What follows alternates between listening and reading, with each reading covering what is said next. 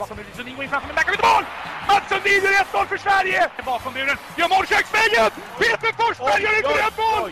Peter Forsberg gör ett drömmål!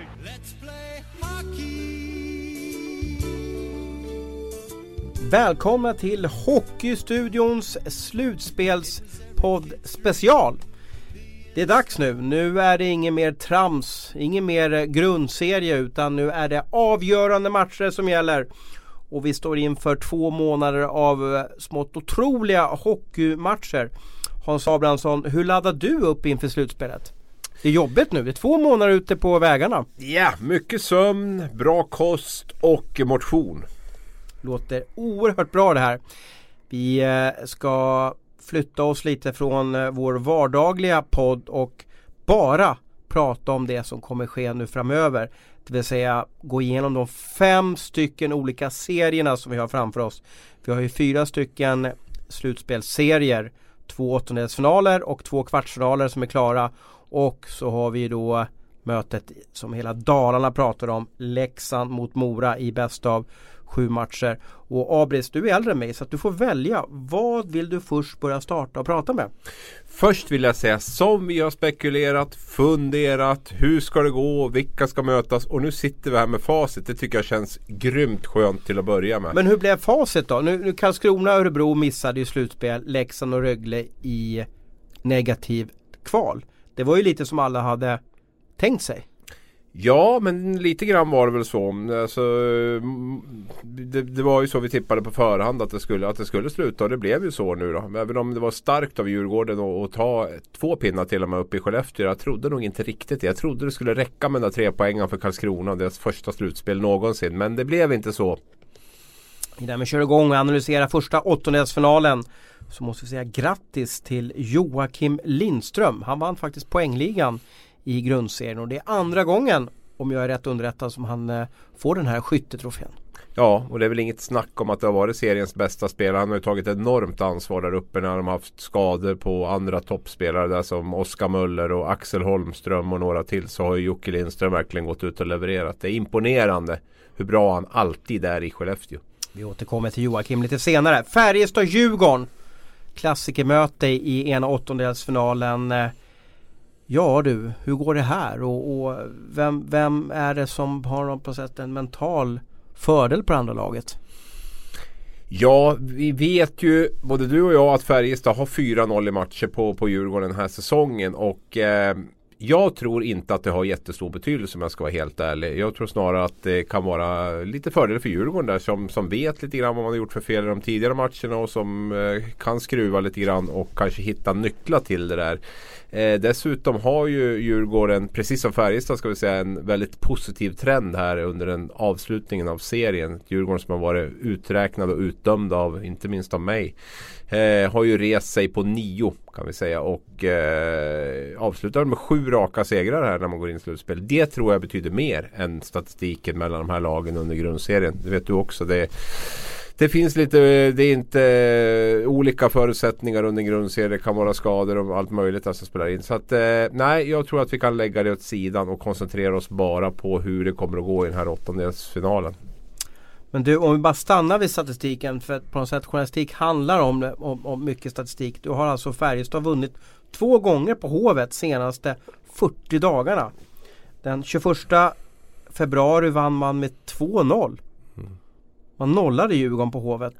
Och eh, bara några dagar innan så slog man eh, Färjestad, eller slog man Djurgården med 3-1 på Hovet. Eh, det var bara strax över 6000 på de här matcherna. Jag räknade med kanske 8000 där.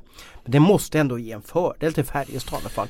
Det man, det man kan Oerhört säga... bra känsla har man ju liksom. Ja absolut. Det är klart att det, att, det, att det är en skön känsla att veta att man vet lite grann hur man har hanterat Djurgården tidigare och förhoppningsvis kan göra det igen. Det man kan konstatera också är att Djurgården har haft väldigt, väldigt svårt att göra mål på Färjestad. Jag tror att det är fyra mål på fyra matcher eller någonting sånt där som man har lyckats få in på. Stämmer bra det. Ja, så att jag menar det där har man ju någonting som man naturligtvis vill bygga vidare på samtidigt som Djurgården vill eh, å andra sidan bryta den, den trenden där. Men, men eh, Djurgården har haft svårt att göra mål på Färjestad. Nu har Djurgården haft det jobb, jobbigt med det under hela säsongen i stort sett. Så att, eh, det är ändå någonting som man har fått lite mer fart på. Jag tycker man har fått in lite mer driv på mål, lite mera spelare in i, i det farliga området och så i de senaste matcherna. Så att, eh, jag tror att det blir en, eh, det är två lag i väldigt bra form i alla fall kan vi säga. Så att det är båda för en, go, en jäkligt intressant matchserie. Och det är ju två klubbar som har en grymt lång historik mellan varandra. Är, mm.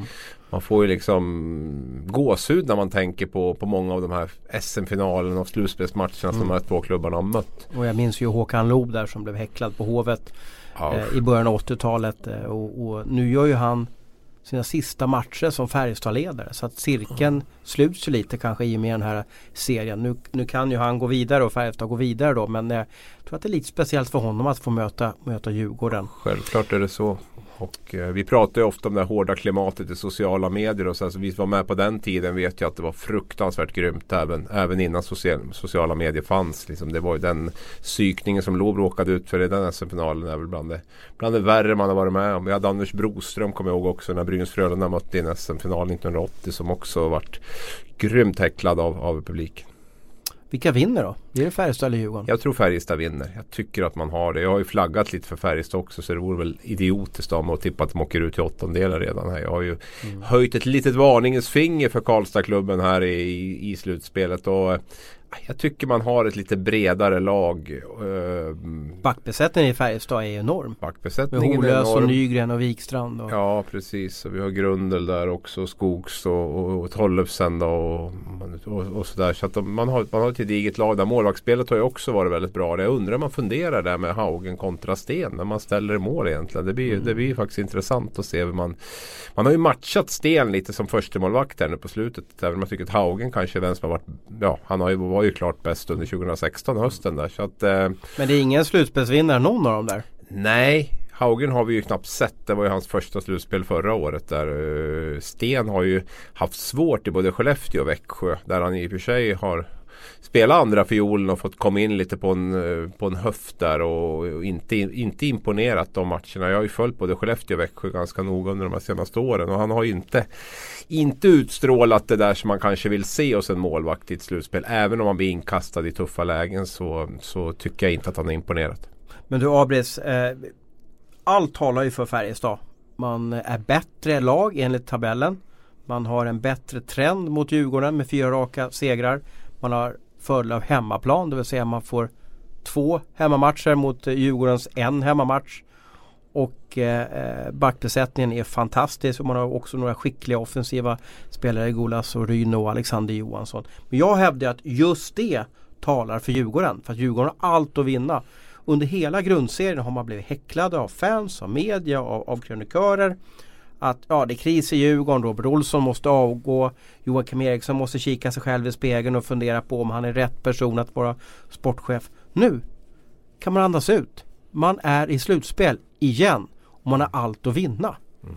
Den kraften som man får med en sån sinnesstämning är faktiskt ganska skön och enorm. Ja och inte minst, alltså, man har ju kunnat ha, halkas i slutspel också med en massa förluster på slutet här. Men nu har man ju dessutom den här vinnande trenden som, som jag tror den, det flowet det är ju det som talar för Djurgården. Att man har, liksom, man har vunnit och vunnit och Reideborn har storspelat match efter match och man har hittat ett sätt att, att spela på som man har saknat under stora säsongen. Så det talar för Djurgården. Det är liksom Djurgårdens trumfkort i den här, i den här kvartsfinalen. Eh, eller åttondelsfinalen. Så att, eh, men jag tycker det är lite för tunt ändå offensivt. Jag vet inte liksom. Jag, jag, jag tycker att man måste ha lite fler offensiva vapen än det Djurgården har för att, eh, för att slå ut Färjestad.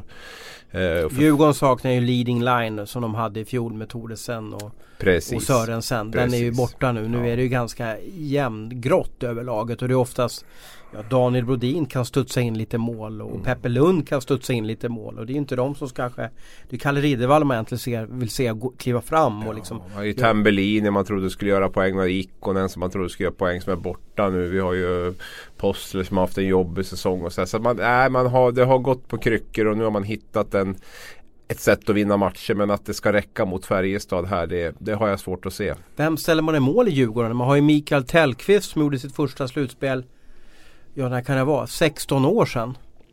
Ja, jag är, 100, jag är 100% säker på att man ställer Adam Reideborn. Ja, trots att Reideborn har ju inte lyckats i, i, några matcher efter en grundserie. Han har ju två raka kvalserienederlag där Ja. med Modo och Djurgården. Men, men eh, han har spelat så bra och fått upp självförtroendet menar du? Ja, jo, nej, men det tror jag absolut. Och han är ju den som ska vara kvar nästa säsong också. Så det är klart att eh, då, då bygger man väl honom när han dessutom har spelat så bra som han har gjort på slutet här. Så att det skulle nästan vara lite oschysst mot Tellqvist att ställa in honom nu tycker jag. Utan nu, nu, nu ska man köra på Reideborn och det är jag helt övertygad om att man gör. Jag hävdar att Djurgården vinner med 2-0 i matcher. Vad säger du? Ja, jag, jag har ju tippat 2-1. 2-0 till Färjestad har jag tippat. Jag var tvungen att tänka själv vad jag skrev i tipset. 2-0 till Färjestad. Jag tror att man vinner på Hovet nu och jag tror att man eller vinner i Karlstad och avgör på Hovet. Och det är så serien är upplagd att Mm. första matchen går i Karlstad och andra matchen går i, Stockholm på måndag och sen har vi en eventuell tredje match i Karlstad på onsdag. Ja, men härliga publikmatcher Ja, måste vi, vi säga också. är det, vi får hoppas det. Nu är det Ja, inte många timmar att sälja ut det. Nej, men lördag i Karlstad mot Djurgården. Jag har svårt att se något annat än att det blir fullt där och måndag. För du vet att Karlstad-publiken i första omgången, om, även fast det brukar vara åttondelsfinal eller kvartsfinal. Det är inte lätt att sälja ut Löfbergs Nej, arena. men Djurgården, just Djurgården. Sett att det blivit Karlskrona där tror jag inte hade blivit jättesvårt. Men Djurgården tror jag man, man säljer ut en lördag också där. Och eh, jag såg Djurgården nu 1400 biljetter på 30 minuter såg, tyckte jag såg Aha, tweet om härifrån från bra. Djurgården där. det är bra, att, eh, det är snyggt. Vi behöver ja. fullsatta arenor. Ja, ja, herregud. Vi hoppar vidare till den andra åttondelsfinalen och där har vi ju norr mot, mot, eh, mot eh, syd. Malmö mot Ja. Luleå eller Luleå mot Malmö. Det är Malmö som har det hemmafördel här eftersom man var bättre placerad i grundserien vad Luleå är. Och, och, och, finns det någon historik här eller vad ska vi gå igång på här egentligen? Ja men det fanns ju en historik på 90-talet där när Malmö, Malmö Grishockeyn. Grishockeyn och Malmö var lite det här eh, Det var ju norr mot söder då. Då var det ju verkligen, då var det verkligen norr mot söder. Det var liksom Malmö den här kaxiga Percy uppstickaren mot de här Ostens hårt jobbande tuff precis. Ostens brand. Och det vill jag säga. Du pratar om Håkan Loob. Jag pratar om Lars Osten Bergström. Det kommer att bli konstigt att inte ha Lars Osten Bergström i domarrum, i omklädningsrum, runt sargen, i snack med disciplinnämnder och annat. Eller var förbannad på att motståndarna delar ut räkmackor till domarna. Ja, ja visst. Nej, Han gör ju allt för att få sitt lag att vinna. Han har gjort allt för sitt Men tror du han har lagt av nu? Tror han, han är inte enga- Det var länge sedan jag hörde av honom nu. Ja. Är han inte lika engagerad? Är han lite borta liksom? Nej, han är borta därifrån som Aha. jag har förstått i alla Tråkigt. fall. Utan det är, Det är liksom tråkigt. Ulf Engman och, och Stefan Nilsson nu då som har klivit in Aha. förra tränaren där. Så att, eh, Jag har inte sett eller hört någonting från, från Osten på, på väldigt, väldigt länge. Så att ehm, Håkan Loob kommer nog att vara med i kulisserna runt, eh, runt Färjestad där. Men jag är inte alls så säker på att eh, Lars Osten Bergström kommer att vara det på samma sätt. Det är 17 vet om de inte kallar in honom ändå kanske om det är något, någon, någon avstängning som ska upphävas eller någonting sånt där. Men nej, det, det kommer att kännas lite tomt, det måste jag säga. Mm. Och eh, som vi sa Malmö var bättre placerad i SHL grundserien. Luleå blev ju i stort sett klara. Ja de har ju varit, varit över plats 10 ganska länge i SHL men det var inte för den sista omgången som det blev helt klart att de får spela slutspel. Och det är lite samma läge som för Djurgården. Hade Luleå missat slutspel, kommit på plats 11 då hade det varit katastrof i, i Norrland eller i synnerhet i Luleå. För där, där är fansen och lokalmedia mycket tuff mot Luleå. Man accepterar inte att det går dåligt för, för klubben. Och då måste jag känna, det måste vara samma sak där. Att Luleå måste också få en otrolig kick av att okej, okay, vi är i slutspel. Allt att vinna. Vi möter Malmö som kanske, ja hur bra är Malmö egentligen? Är de kanske bättre i tabellen än vad de, vad de presterar på isen? Nu lyckas de ju smått fantastiskt spela en jättematch mot, mot Växjö. Men jag undrar ju egentligen Ska Malmö vara favorit i den här serien? Ja, det är otroligt jämnt där. Det man kan säga om Luleå jag ska återkomma till hur det går sen. Men alltså det man kan säga om Luleå är väl att hade man missat slutspel så hade ju fiaskot varit fullbordat på något sätt. Nu har man fått en, en extra chans kan man väl säga att rädda lite grann av den här Fast säsongen. nu är väl säsongen räddad? Åker man ut mot Malmö i en åttondel så tror jag fortfarande att det är ungefär lite Okej. same same som man missar slutspelet. Jag tror, att, jag tror att uppe i Luleå har man större krav än så på, på sitt lag. Och jag menar, det har ju varit en så stor satsning här sen ehm, Minecraft Jakob kom in där och man har lagt in rätt mycket miljoner och man hade ju förhoppningar i år om att liksom gå minst lika långt som förra året. Så att, nej, jag tror att liksom ut mot Malmö i en åttondel eh, eller missa slutspelet tror jag är lite lite same same för Luleå-fans. Jag tror att de kommer vara lika besvikna då. Så att eh, det här är deras chans att rädda säsongen. Att i alla fall ta sig till en kvartsfinal. Och eh, jag tror, jag, det känns öppet. Man kan nog inte säga att Malmö är favorit. Det kan man inte göra i det här. Luleå har en slutspelshistorik som är, tror jag kan betyda en hel del nu också. Man har, man har varit i slutspel i stort sett hela, ja sen i 20 år, 30 år höll jag på att säga. Men, men eh, 20 år i alla fall. Och eh, Malmö har varit i slutspel en gång nu sen, sen 2000, på 15 år, sedan 2002. Det är första gången nu alltså som man är där. Så att, första slutspelsmatcherna i härliga Malmö ja, Arena. Ja, det är första slutspelsmatchen i Malmö på 15 år. Så mm. att det... Hoppas att Malmöpubliken fångar upp den här möjligheten så man inte mm. bara bör fokusera på fotboll redan utan man verkligen kommer till, till arenan och, och få vara med om den här festen. För jag tror det kan bli roliga matcher. Det har varit hyfsat mycket mål i de här matcherna och det är ju då alltså två segrar för Malmö och två segrar för Luleå hittills. Och så mm. Det talar för att det ska vara ganska jämnt då. Det som fascinerar mig det är att eh, eh, de två sista matcherna mellan lagen de spelades nere i Malmö. Senaste matchen vann Malmö med 5-1 men den matchen två, veckan, två veckor dessförinnan vann faktiskt Luleå på övertid med, med 2-1. Så det känns oerhört öppet i alla fall. Intressant där också. Vi har en spännande målvaktsmatch där mellan Honken Trophy-vinnaren 2015 Joel Lassinantti och Honken Trophy, Honken Trophy-vinnaren 2017 Oskar Alsenfelt. Där, alltså SHLs bästa målvakter. Ehm, intressant med, Alsen, eller med Lassinantti också att han haft tufft mot Malmö den här säsongen. Jag såg ju räddningsprocenten var ju nere på 84 och han har släppt in 9 mål på två matcher. Den här matchen som du nämnde som de vann var ju Filip Gustafsson som stod. Det är han som har riktigt bra siffror där. Jag satt och funderade på det där men de kan inte. De går ju på Lassinantti naturligtvis. Det, det måste de väl göra eller vad tror du? Ja så är det väl. Han har ju slutspelsrutin och mm. han, han eh, senaste säsongerna så har han varit lite gud där uppe. Ja. Och det är väl kanske hans sista säsong också i Luleå. Han lär väl kanske testa utomlands på något sätt i alla fall och kanske är mogen för NHL. Men, men eh, vilka vinner då? Jag har tippat Malmö där. Tippade 2-1 i matcher till Malmö. 2-1 ja. i matcher till Malmö. Nyckeln naturligtvis för Luleå det är att försöka nypa den där första matchen nere i, i Malmö där. Eh, mm. och, och, få med sig den den ledningen upp till Luleå och chansen att avgöra där. Jag tror vinner Malmö nu på lördag så, så blir det otroligt tufft för, för Luleå. Jag tycker Malmö ändå är, det är inte så sexigt och det är inte så flashigt men ändå gediget på något sätt. Jag tycker Peter Andersson ändå har fått ett lag där de drar åt samma håll och där man har en ganska tydlig Det är en spelare. riktig främlingslegion alltså. Ja det är det. Det är det och det har väl alltid Malmö alltid varit. Samtidigt har man ju några spelare där med, med, med Turesson och Hart och Alvarez och och några till som Jens Olsson och några. Så man har ju en, en, en kärna där som, eh, som eh, bidrar lite grann till den här Malmö, Malmö-mentaliteten där. Men Sen har man ju värvat på sig mycket slutspelsrutin också. Du har ju Noah Welsh, du har Rek Rekchani, du har Erik Forsell inte minst. Erik Andersson har gjort många slutspel med både Linköping och Skellefteå. Så att Eh, man har ett ganska meriterat och rutinerat lag trots att klubben inte har varit i slutspel på väldigt, väldigt länge. Så att eh, Får man till spel, ger Oskar Alsenfelt de eh, förutsättningar han behöver så tror jag att Luleå får väldigt svårt att få hål på dem. Luleå känns ju inte som det spetsigaste laget i ligan direkt heller. Va? Med, Nej, powerplayet är ju i stort sett värdelöst. Ja, och, och, det, och det, väl... det, kan vara ganska viktigt i, när man går in i viktiga matcher. Du som är duktig på statistik och grejer har ju full koll på vem som toppar deras poängliga och hur många poäng han gjorde. Ja, ja det var Johan Harju såg jag. Nu har jag inte mm. poängen exakt framför Nej, 24 mig. har jag för mig att du sa. Ja. Att, och det måste vara länge sedan Luleå hade ett, eh, en intern poängligavinnare på så få poäng. Ja, ja. Och det är väl ett svaghetstecken också att den Johan Harju vinner den interna poängligan i Luleå. Det, det, det, säger ju en del också. Men jag tror Luleå nyper det här och jag baserar det bara mm. på att de är, det är krigare där uppe alltså. Ja. Nu har de fått en chans och de liksom, ja Malmö Jag vet inte hur Malmö brinner för det här. Ja det gäller att Peter Andersson motiverar killarna enormt men Händemark, Filppola, Turesson som var ute i tidningen och inte fått något nytt kontrakt. Hur mycket kommer han slänga in näsan i alla jobbiga eller äh, situationer? Alvar, ja du vet, jag vet inte hur mycket de verkligen brinner för för att försöka komma till en kvartsfinal. Jag är lite frågan inför det. här. Och sen har de varit en konstig miljö hela säsongen.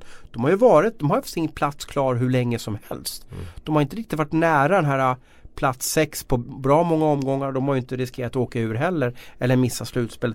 Så jag vet inte. Det känns som att de har levt, levt någon typ av vakuum där och haft mm. svårt att och, ja, tagit sina poäng. Vinner varannan, var tredje match och är med ungefär. Va? Det, mm. Jag vet inte. Det ska bli intressant att se hur de kan förändra sitt spel och, och, och utföra en slutspelshockey. Ja, det, är, det finns frågetecken, jag håller med dig. Men eh, jag sätter ändå min lilla peng på Malmö där. Du, eh, sen går vi över till första kvartsfinalen. Då pratar vi bäst av sju matcher. Och de här matcherna kommer ju starta om en tio dagar blir det, nästa helg blir det. Mm. Fredag, lördag kör de igång.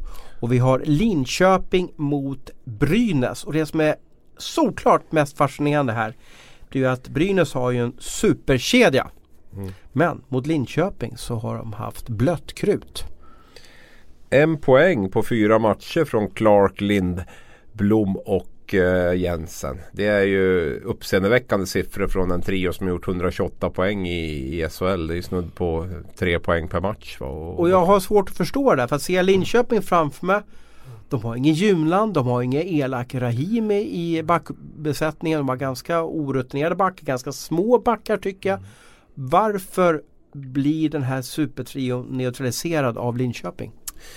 Jag tror väl att det finns en mängd olika faktorer till det. Men helt klart så har ju Linköping fokuserat en hel del på att få stopp på den här kedjan. Och Linköping är ju ett lag som jobbar extremt hårt över hela banan. Man har ju liksom infört det med Dan Tangnes där. Eh, lite annan spelfilosofi än det som var under Roger Melins ledning då. Där man är väldigt intensiva och dessutom har en, har en väldigt eh, en väldigt stark offensiv också vilket har gjort att man har tillbringat en hel, hel del tid i anfallszonen där. Sen har man varit duktig tycker jag på, på att få stopp på Brynäs spelvändningar. Brynäs är ju Ja, jag ska inte säga att de är bäst i ligan på det men de är en av de bästa lagen på att vända spelet tycker jag. Man, man har en tydlig strategi hur man vill göra och man spelar med ganska stor risk när man vänder spelet men det går oftast väldigt bra. Så att där tycker jag Linköping har varit duktig att ligga på, på rätt sida och, och, och, inte ge dem de här två mot ettorna, tre mot tvåorna som den här trion har varit extremt duktig att utnyttja. De känner ju varandra väldigt, väldigt bra nu efter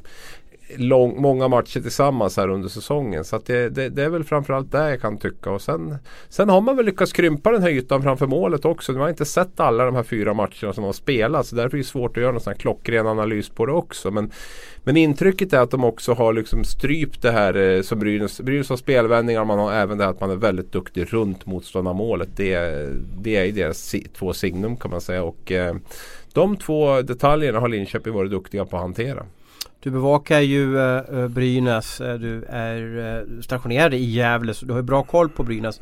Hur mycket brinner Brynäs för det här slutspelet? De lär ju tappa stora delar av första kedjan. De tappar Västerholm, eh, Västerholmarna också till Frölunda. Och tränaren Bulan Berglund lämnar ju och flyttar upp till Norrland. Hur mycket kommer de här offra ett ben för att ta sig vidare till en kvartsfinal? Jag tror nog inte att det är problemet. Jag tror nog att man brinner för det här och jag tycker att man har rätt mycket slutspelskaraktär i laget. Jag tänker på Granström, jag tänker på Paille, jag tycker på, tänker på Västerholmarna som trots allt eh, har visat tendenser på att vara duktiga slutspelspelare och man har den här första kedjan där.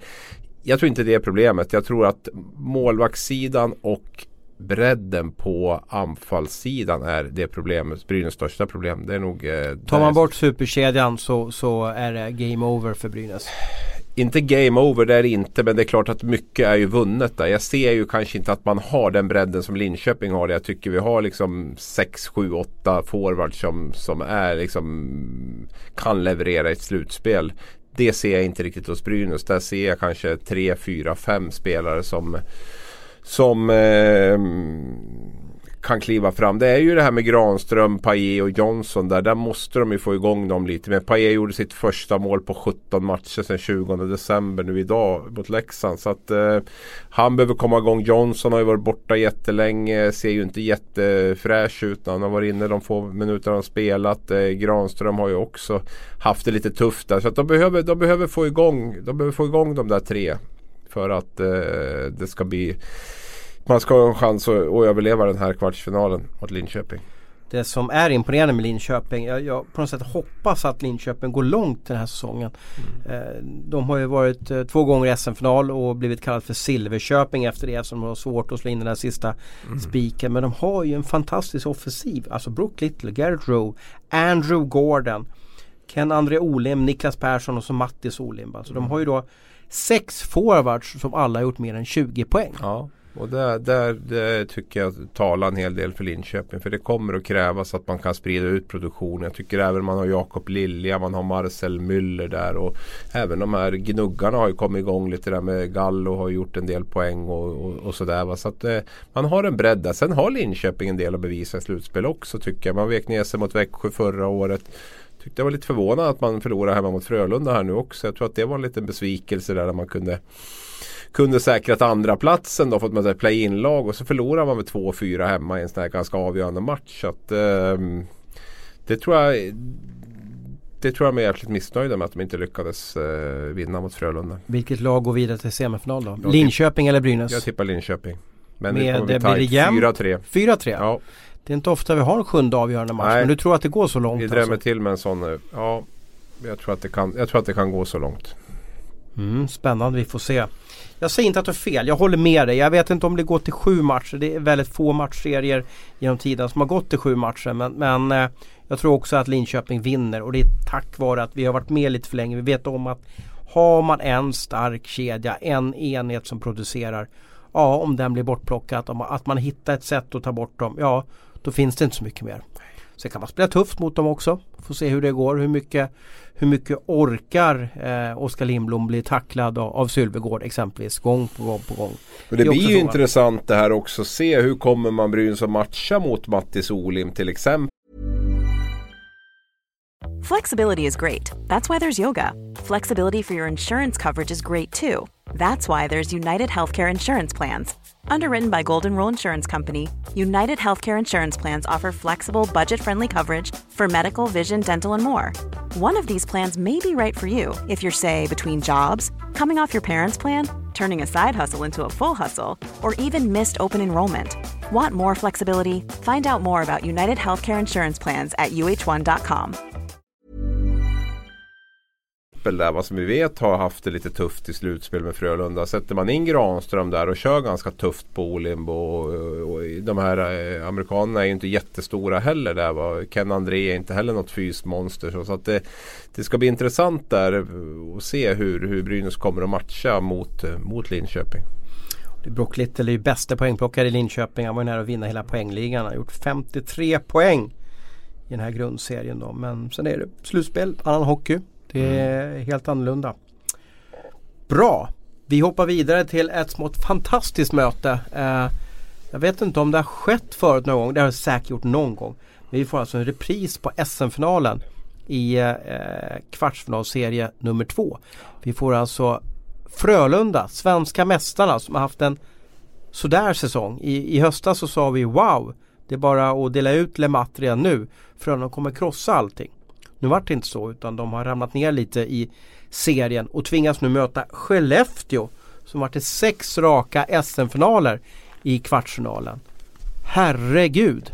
Herregud säger jag också. Vilken häftig kvartsfinal. Det här är ju ettan och tvåan i serien också de tre senaste åren om inte jag räknar helt fel nu. Vad tror jag? Före den här säsongen. Så det här är ju det här är ju två notoriska topplag och som du säger eh, spelade SM-final i våras och nu möts de i en kvartsfinal. Jag vet inte, har vi haft en länge sedan vi hade en häftigare kvartsfinal? Jag kan inte riktigt... Nej, det är lite unikt det då. Och i den här matchserien har ju inte bara att det är två lag som möttes i finalen. Du har också många dueller i duellen. Du har Joel Lundqvist mot Jimmy Eriksson. Mm. Man vet ju hur de ser ut när de står och tekar mot varandra. De, de gillar inte varandra, fast de kanske är polare i landslaget. Men det är det är liksom det är mycket tjafs och de, de, de irriterar sig på varandra och de gnäller på domarna angående den andra. Och vad har du i båsen då? Jo då har du Roger Rönnberg som, som har en mimik som är helt otrolig. Plus att du har Bert Robertsson som kommer vara högröd i två veckor under de här äh, mötena med, med Frölunda. Så det finns ju så oerhört mycket små matcher i själva kvartsfinalserien. Och där måste vi också säga visst man kan tycka att det är barnsligt ibland att de beter sig som Men vad härligt det är med profiler Thomas. Det är det här som mm. skapar den här hettan som vi vill ha i slutspelet. Det är det här som lockar de här extra åskådarna till Skandinavium. Det är det här som får Marklund och Lundmark uppe i Skellefteå galen på läktaren. Liksom där. Mm. Så vi, vi, vi, ska hylla de här som verkligen brinner för det här och som liksom gör hockeyn till någonting mer än bara liksom ett spel på isen. Och det, det tycker jag liksom Jimmy och Joel, fantastiska Bert och Roger också. Att det liksom är de brinner Att de för sticker det här. ut också. Sticker vågar ut och sticka vågar sticka ut. Och liksom det, här är, det här är på allvar för dem. Alltså det är fan, de, de accepterar inte att förlora utan de, de går verkligen för det. Jag tycker det är Nej fy fan, jag tycker det är vilket lag tror du är mest missnöjd med att få möta det andra laget? Det vill säga jag tror att Frölunda sitter och suckar nu i Frölundaborg och funderar på sablar inte Skellefteå. Eller tror att det är Skellefteå som sitter där. Aj, aj, aj, aj, aj, vi går mot en fiaskosäsong. Min känsla är att Frölunda har hittat ett väldigt bra sätt att möta Skellefteå på. Det jag känns som att det har liksom från att Skellefteå har varit det här ledande laget, liksom haft övertaget på Frölunda så har Frölunda gått förbi där. Jag, jag, jag, tror att Roger Rönnberg och hans stab är ganska så bekväma ändå med att möta Skellefteå. Man vet exakt vad man ska göra och eh, sen gäller det att göra det också. Men, men jag, jag tror att det jublas mer i Göteborg än i eh, Skellefteå. Vill du höra resultaten den här säsongen? Jag kan bara läsa upp lite snabbt för dig. Eh, vi har alltså Skellefteå-Frölunda 2-1. Frölunda-Skellefteå 2-3. Frölunda-Skellefteå 4-2. Skellefteå-Frölunda 2-3. Mm. Jämnt. Det här talar ju för att det blir en rysare. Ja. Jo det, det, kommer det naturligtvis att bli och det kommer vara mycket känslor och jag, som vi var inne på med Djurgården-Färjestad där lockar publik. Jag tror att det här kommer Det här kommer att, att bli publikmatcher också. Det kommer I grundserien var det 10 000 och 11 716 mm. Som är en av de högsta siffrorna i, i eh, Skandinavien den här säsongen. Mm. Så att eh, här kommer göteborgarna kom, komma på den här matchen. Men, men vi pratar om att Brynäs, det var ju så åt fanders att de hade en superkedja som producerade. Mm. Här har du ju Jocke Lindström i Skellefteå mm. som vann poängligan mm. och som leder laget med Oskar Möller i den här första kedjan. Mm. Kan inte Frölunda ta bort dem då? Jo, det är det jag tror att det kommer att bli också. Och det är det jag har satt frågetecken runt Skellefteås lag det här året. Jag tycker inte att man har tillräckligt många producerande spelare för att gå riktigt långt. Och du kan ju liksom bara tänka dig in i det där när de plockar in Lasu och Rosseli Olsen och de här som kommer att gnugga på Jocke Lindström. För det är självklart att det kommer att vara hela Frölundas plan i det här att, att få Jocke Lindström och Möller ur balans. För plockar du bort de två då är det inte så, och Per Lindholm naturligtvis i den mm. kedjan också. Då är det inte så förbaskat mycket Nej. kvar där. Och Holloway behöver ju en bra eh, center för att kunna producera. Va? Precis. Han är, behöver ju få puckarna till sig på rätt, rätt ställen. Ja och han har ju varit lite nedåtgående tycker jag slutspelen också där de sista åren han var kvar där i Skellefteå. Så, så var det väl lite så med Holloway. Där har du en spelare som absolut måste spela på topp om, om Skellefteå ska, ska kunna gå, gå förbi det här och, och avlasta Lindström och Möller. Och, det låter ju som att du tror att Frölunda vinner det här. Ja, jag tror att Frölunda vinner det här. Jag tror att Frölunda vinner 4-2 faktiskt. Mm. Det blir en repris på... Men, kommer det här bli en kvartsfinalserie som vi sitter och pratar om, om om tio år? Typ den som var mellan Frölunda och Djurgården 04-05, det lockoutåret. När det var Frölundas eh, Daniel Alfredsson, eh, vi, vi hade Christian Bäckman, var det Samuel Paulsson mot Djurgårdens José Theodor. Jag tror det var någon match gick till förlängning och det var 65-60 i skott eller någonting så det var helt galet var det. Blir det en sån klassiker här? Jag hoppas ju det. Jag tycker förutsättningarna finns. Sen är det ju, klassikerna kommer ju inte på löpande band. Utan vi hade ju slagit om Västernorrland där också som en sån här slutspelserie som man minns där mellan Timrå och Modo. Det är klart att jag hoppas att det blir det och jag tycker förutsättningarna finns där för att det ska kunna bli det också. Så att eh, sen gäller det Sen ska det mycket till för att det blir en klassiker. Det, det krävs rätt mycket för att vi ska liksom komma ihåg den om 10-15 år. Men, men eh, jag är positiv och säger att det här har alla förutsättningar att bli det. Vilket lag eller vilken klubb har mest att förlora om de förlorar det här mötet? Är det Frölunda, svenska mästare. Mm. Eh, de är Europamästare också mm. eller, eller i alla fall de vann Champions Hockey League. Mm. Eller är det Skellefteå som har varit en dynasti i senaste sex säsongerna? Ja det där är ju faktiskt en bra fråga. Man vrider och vänder på den där. Men det är klart att någonstans Skellefteå är ju ändå sexa i tabellen. Så att det är klart att eh, Frölunda är regerande mästare och högre placerad i tabellen. Så någonstans har väl kanske Frölunda mer att förlora ändå. Det, jag tror att Skellefteå-publiken som har varit så eh, segervissa och genom åren här. Jag tror nog att de någonstans känner att de slår lite grann i underläge här. Det, det, tror jag faktiskt. Så att jag, tror att, jag tror att det är en större besvikelse och större misslyckande på något sätt om, om eh, om Frölunda skulle vinna den här. Sen vet jag ju uppe i Skellefteå att det är klart att det finns ett enormt brinn efter att försöka liksom visa att man klarar att gå långt i slutspelen även efter man har bytt ut general manager Lasse Johansson där och sådär. Så det är klart att det skulle vara eh, riktigt tufft för dem också om de nu skulle åka ut redan i en kvartsfinal. Mm. Men jag har lite, jag pratar med, jag har lite, några vänner som, är, som är, har starka sympatier för Skellefteå. Och de har sett den här säsongen som en liten mellansäsong. Mm. Alltså, ja, mm. ja, ja men det, det, är som det är så att säga. Mm. Liksom då.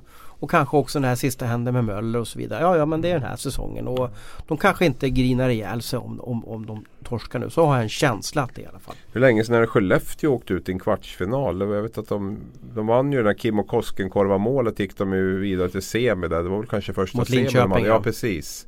Och, eh, men nu 2011 pratar vi tio kanske? år. Nej, det, det måste, längre nej, sedan? det är längre sedan. Ja, Måste men du det kan inte dra fram så här statistikgrejer från, nej, jag från back in the days. Ja. Nej, jag vet. Men det var Jag var på det den matchen för Det övrigt och intervjuade honom. sexfinal i alla fall. Det var väl Modo som vann det året så det måste ju varit 07 var det? 07 var det. Ja okej, det är ja, tio du år ser, sedan. ja du ser. Ja. Ja. då prickar vi in det då. Koskenkorva fick hänga med i vår sändning här också. Men du vi måste ju avrunda med det som kanske eh, fansen, i alla fall i Dalarna går igång på. Det dominerar sajterna och det kommer snackas fram och tillbaka. Det kommer vara Perra Jonsson i Leksand mot Jeremy Colleton i, i, i, i Mora. Vi har alltså ett matcher mellan Leksand-Mora där segraren över sju matcher, eventuellt i alla fall först till fyra segrar, spelar i SHL nästa år. Mora har ju spelat i Allsvenskan den här säsongen och Leksand gick ju upp till SHL för ett år sedan och hamnar nu jumbo i SHL. Hur stort är det här mötet? Om vi sätter det lite i historiskt perspektiv. Ja men jag har sagt det tidigare att jag spontant så vet jag inte om man kommer på ett alltså, häftigare slash vidrigare möte än det här. Eh, Jag vet att Brynäs och Leksand vet jag gjorde upp i någon sån här kvalseriematch där eh, det var Markström mot ehm, Åh, målvakten som kom dit. Eh, Kanadensaren, vad hette han? Ed Belfour. Eh, Belfour, ja. De, det var en direkt avgörande match. Det var en sån här otäck stämning i hela arenan. Så här, men, men det här är ju, det här är ju liksom klasser värre. Eh, det spelar ju ingen roll vad vi säger om kvartsfinalerna. Det här är ju den häftigaste matchserien av alla. Jag menar fyra kvartsfinaler, det är fyra olika kvartsfinaler. Visst, det är tufft att åka ut i en kvartsfinal. Och det är roligt att vinna en kvartsfinal men det går inte att jämföra med det här. Så att det här är ju Det här går ju alla igång på. Vi har ju liksom chefer som är intresserade av fotboll som liksom kommer att bara tycka att det här är hur jäkla Ja, de var inne på att helst. vi skulle starta en redaktion Ja, i Tällberg ja, eller ja, Rättvik. Bara för att vi, vi skulle ta det här eh, Dala-dalsen på största allvar. Ja, nej jag kommer inte på något större. Jag gör det faktiskt inte det. Jag kanske får smäll på fingrarna efteråt när jag börjar tänka efter lite mer. Men jag, jag, jag kan inte se någon, någon liksom mer raffinerad. Vi hade en kvalserie för några år sedan där Djurgården och AIK var med. Jag vet inte om Ja. du kommer ihåg det. Eh, men, men det är också en kvalserie. Ja. Det är helt annorlunda. Ja. Här har du två lag som går upp mot varandra. Det finns inget att skylla på att man möter ett lag som inte har något att spela för. Utan det är Mora på ena sidan, Leksand på andra sidan. Det är först till fyra segrar.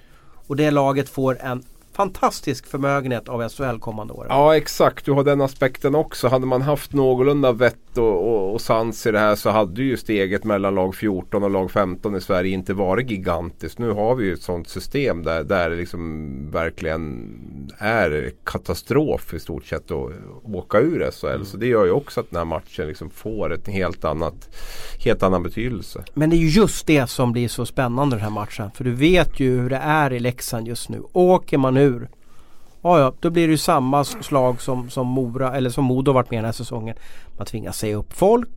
Man får problem att rekrytera spelare. Ja. Och det är oerhört tufft för Leksand igen att starta ett femte återtåg på 15 år mot SHL. Ja, jag tycker det är för grymt. Alltså det, det, är för, det är för mycket. Alltså den här matchen hade ju varit kittlande och fascinerande ändå. Även om det hade varit ett betydligt mindre glapp eh, ekonomiskt mellan, mellan de här. Alltså åka ur eller stanna kvar. Så att det hade varit häftigt oavsett. Och jag, jag tycker att man måste se över det där på något sätt. För att det, det ska inte vara så stor skillnad mellan att eh, vara lag 14 och lag 15 i, i Sverige. Men nu är det ju så. Eh, Mora har allt att spela för. Man går från att få ett ligabedrag på någon miljon till att få superjackpot om man går upp då. Och Eh. slå Leksand på fingrarna också. Det är ju som Ja. så här, ja. Oh, ja. Det finns mycket i den här matchserien då. Eh, men du är ju inne på att Leksand kommer klara av det här. Ja, jag tror att Leksand kommer att klara av det här. Jag tror att Och, de kommer hur göra tänker du där? För du vet ju själv hur mental krigsföring eller det vill säga liksom känslan när man håller i en hockeyklubba. Mm. Man har en hel klubb på sina axlar. Det är inte lätt att, vara duktig då på isen. Nej, nej men så är det ju. Det är ju Moras liksom. Det är ju Moras slagträ i den här matchserien. Är ju det här mentala övertaget. Rent spelmässigt så tycker jag att Leksand har eh, är bättre. Man har flera, Man flera har förlorat spelare. 10 av de senaste 11 matcherna. Mm. Jo, ja, de har en väldigt negativ trend där som, som startade egentligen när man fick in den här supervärvningen av Mattias Ritola.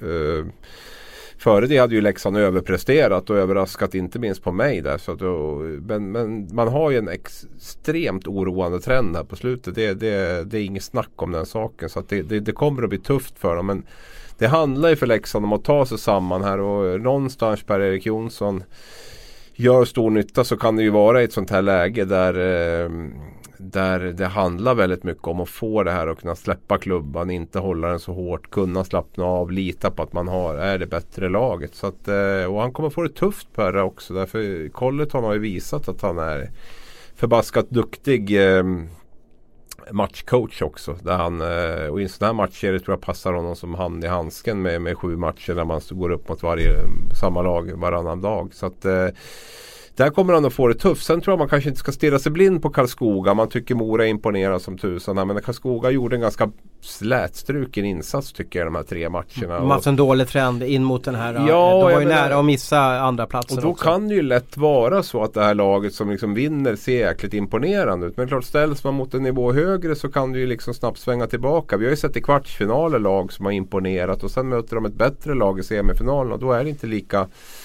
lika imponerande längre. Så vi får väl se nu då hur, hur Mora klarar av och liksom. För, för en sak är ju säker det är att Leksand är ett betydligt bättre lag än vad BIK Karlskoga är. Så att, eh... Det håller jag med om. Men det som är igen, jag måste bara rabbla lite statistik här. Eh, Mora har spelat 55 matcher den här säsongen och vunnit 34 av dem. Ja. Ja, det gäller ju att få in, det gäller ju att få in lite tvivel i Mora här på något sätt. För de har som du säger, de har en extremt eh, vinnande trend. Har haft hela säsongen. Man är liksom självförtroende, man är van att vinna. Å andra sidan Leksand lite tvärtom, inte minst nu på slutet. Då. Så det, det gäller ju att ganska snabbt där få in, eh, liksom bryta den här självsäkerheten i Mora samtidigt som man bygger upp sitt eget självförtroende i Leksand där och känner liksom att vi är, vi är på höjd med det här. Du, vi, ja. ja. du tror att Leksand vinner, men vad blir avgörande då? Ja någonstans så tror jag väl och tycker att Leksand har ändå lite skickligare spelare om man tittar spelare för spelare och det tror jag någonstans kommer att, eh, att fälla avgörandet i det här. Sen har man ju också en hemmaplansfördel där som, eh, som inte är helt oviktig. Kanske också lite grann helt andra förutsättningar. Man har ändå varit med om en sån här matchserie förra året där mot Modo. Det var helt andra förutsättningar där man slog i underläge helt. Men man vet ändå lite grann vad det handlar om och det tror jag, tror jag man har stor nytta av historiken, har den någon inverkan? Leksand har varit i eh, det är Leksands femte negativa kvalserie senaste 15 åren.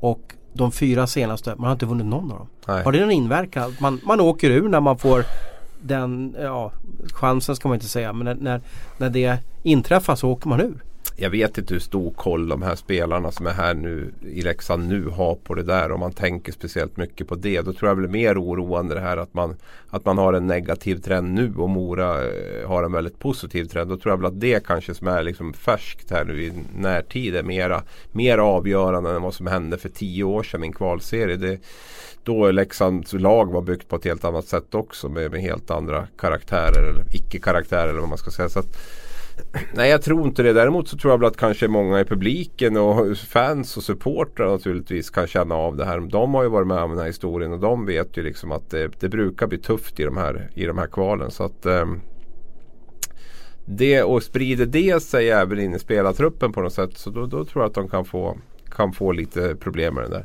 Mm. Det som kan tala för Leksand det är ju att det, det är ett uppehåll nu inför första matcherna. Första matcherna går ju 22 mars. Så det är ett tag till. Ja det blir till exakt. Och då kan man ju bryta av lite. Ja.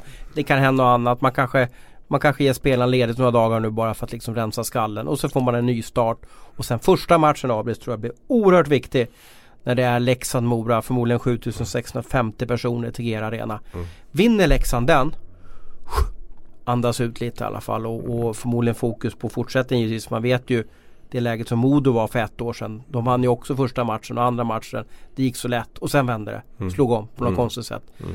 Men, men första matchen blir enormt viktigt. Sen har vi väl den också, var både du och jag var på plats i den sista slutspelseriematchen där, där Leksand var tvungna att vinna med 6-0 eller vad var det mot mm. Mora där var, och, mm. och, gjorde det. Liksom. Ja, de var, var tvungna att vinna med 5-0 och vann med 6-0. Ja, ja, så ja. Och det var ju Colleton tränare där också. Så om vi tittar på sådana saker så kan väl det säkert vara en minnesbild som man vill förstärka och tänka tillbaka på. För då vek ju Mora ner sig fullständigt i den matchen istället. Det är ju, mm. Man har nästan svårt att se att den, det laget som, som vek ner sig så eh, har liksom gjort den här säsongen som man har gjort nu.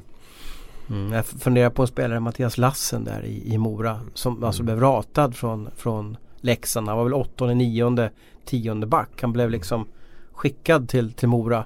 Och nu är ju han en av dem som ska liksom leda Mora. Han är absolut inte bäste back i laget men han har i alla fall chansen att liksom nypa till Leksand. Sånt där måste ju vara viktigt för många av de här spelarna att kunna liksom få en lite revansch också. Säkert är det så, absolut. Sen ska vi säga det också att vi har ju sagt hela tiden, både du och jag, att Leksand har ju gått in i en SHL med i stort sett ett allsvenskt lag. Alltså Rögle har ju någonstans ändå ett SHL-lag liksom på mm. pappret. Sen har man ju haft en extrem otur med, med skador på Selina Wenström och några till. Men, eh, så att det gör ju också att styrkeförhållandena i den här eh, matchserien blir ju lite grann ändå att ja, man hårdrar det så är det ju lite grann två allsvenska lag. Skillnaden är inte så extremt stor som den kanske kommer att vara om ett eller två år då, då klubbarna får ännu mer pengar i SHL och kan bygga truppen annorlunda. Leksand valde ju inte att ta in någonting heller till trading deadline där. Vilket jag funderar på hur de tänker på runt idag om de de var kalla då och fick en hel del beröm för det. Men jag tror nog någonstans att man gärna hade kanske sett att man hade fått in en eller två spelare som man hade kunnat haft i det här kvalet nu. Men, ja, det, om man ser hur de har byggt laget. De har ju mm. alltså eh, kickat bort några juniorer. Du har eh, Fredrik Forsberg. Wikman varit utlånad. Man valde Niklas och, Torp försvann också. Och Pakkolan Vara. Så de har i stort sett gjort av sig med fyra, ja. tre, fyra spelare. Mm. Och så tagit in Ritola som mm. inte imponerat i alla fall. Men vad blir det här? Blir det en blir det en, en, ett drama över sju matcher eller vad kommer ske? Ja det känns ju som att det är upplagt för det. Sen, sen vet ju både du och jag att det kan ju sticka iväg om det blir starten som du säger Viktor. Men, men eh, spontant så känns det ju som att det blir så här. Du som kan Mattias Ritola så bra.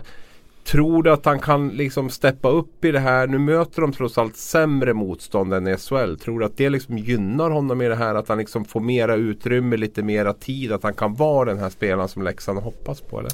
Jag tror att han, eh, eh, kunnandet finns ju där. Men jag tror han är den som lider mest av det här. Han eh, har hus i Leksand. Det är hans framtid det här. Han ska bo i den här kommunen mm. resten av livet troligtvis. Han har flyttat hem. Men är inte det bra då? Då kommer han ju brinna som Ja fast blir man inte, när, fattar man inte vad mycket man har förlorat då också. Ja men då ska man ju bara ha legoknektar som inte ja. har något att förlora då. Man säger jo, att det är bättre. Eh, du vet ju sista grundseriematchen Leksand-Brynäs. Då, då spelade Leksand med en första kedja med med Isak Skedung, Oskar Lang och Jesper Ola. Så var det första kedja. Mm. Ritola var nere i en tredje kedja. Mm. Om man ska se någon, någon, typ av hierarki, det kan ju mm. vara svårt att, att, se det. Så att eh, ja och eh, han är skicklig, han kan leda ett powerplay. Jag tror att får han en tuff första match. Jag vet ju om att Mora-spelarna kommer ju ligga på honom stenhårt. Mm. Eh, och sådär och försöka störa honom på, på alla sätt som går. Så att, äh, det, här, det blir underbart. Jag, jag, hoppas att du och jag får åka och bevaka de här matcherna för det här kommer bli helt fantastiskt. Ja, jag måste liksom hänga kvar i det här för jag går ju spinn lite på det. Du har ju bott i Dalarna väldigt länge och sådär. Så hur kommer det att se ut under de här veckorna? Ja men det blir ju en, en Mora-fest. Där kommer folk eh, garva och de kommer sp eh, spela sina nidvideos som finns på Youtube nu som Anders Eriksson bland annat har gjort.